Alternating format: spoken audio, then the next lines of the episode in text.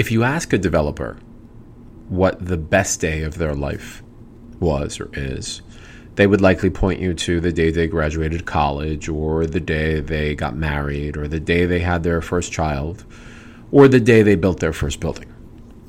If you ask that same developer what the worst day of their life was, they will say June 14th, 2019. On June 14th, 2019, the Housing Stability and Tenant Protection Act was passed in New York, and it essentially gave pause to every single developer across New York in terms of whether or not they will ever make money again on any place that has rent stabilized units.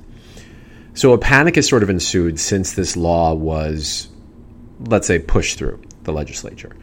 Um, a lot of people have pointed to the fact that there's glaring inconsistencies in the act and it's creating a ton of confusion.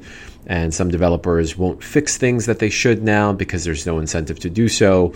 And this actually hurts affordable housing more than helps. This is way, way, way above my pay grade. But I did want to talk to you today about some of the things that you, as real estate brokers and agents, need to know in assessing the absolute insane landmine that this act actually is.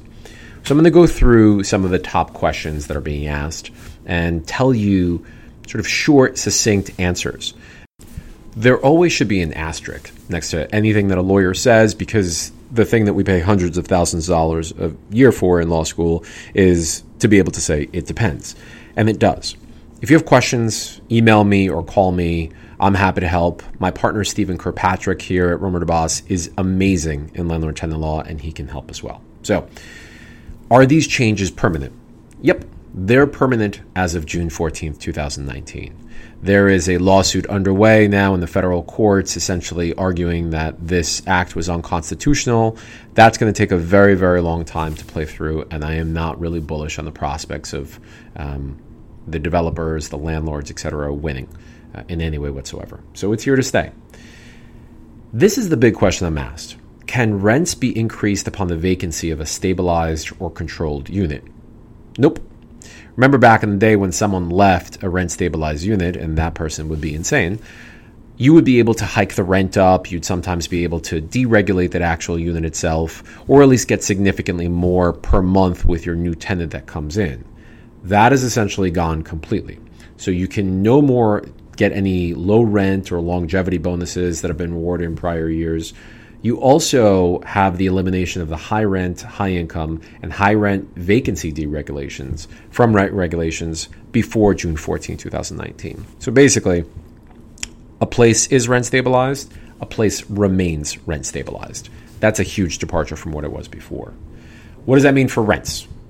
Rent stabilized rents are going to go up based on what the rent control board says they're going to go up.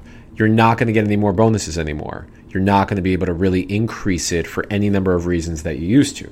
So during this time period, let's say right now, you're not going to see rent increases more than 1% to 2% a year. It's just not going to happen in any way whatsoever, specifically under de Blasio.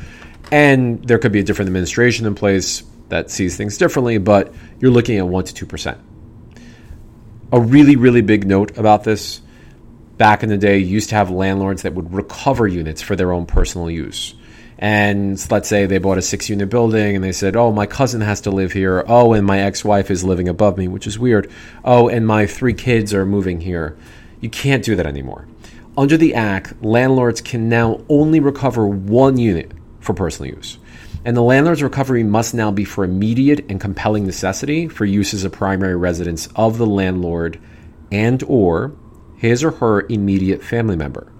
Now, you can't even do it, by the way, in that scenario if the tenant's 62 or older, is disabled, or has been a tenant for 15 years or more.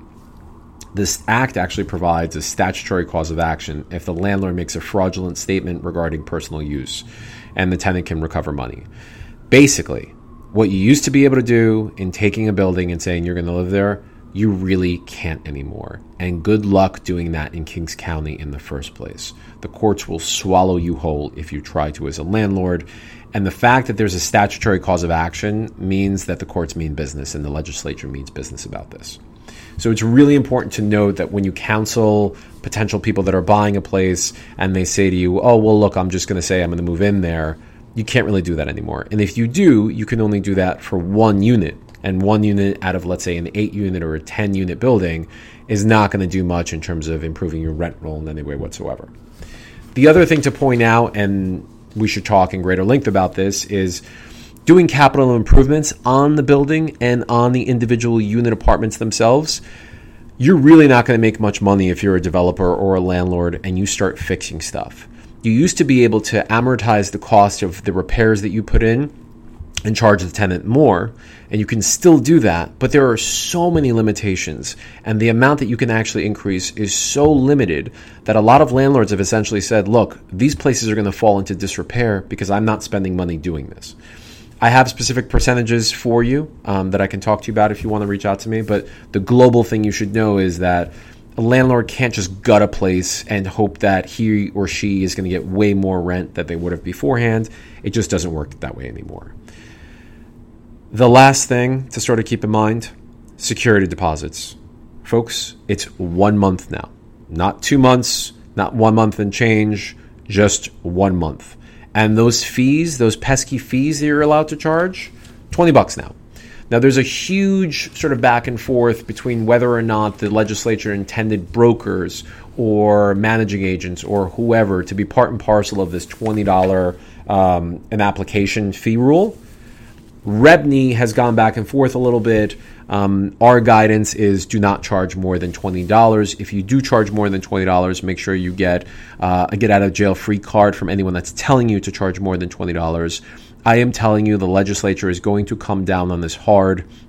The City, which is this independent newspaper uh, based in New York, did uh, basically an expose on real estate brokers.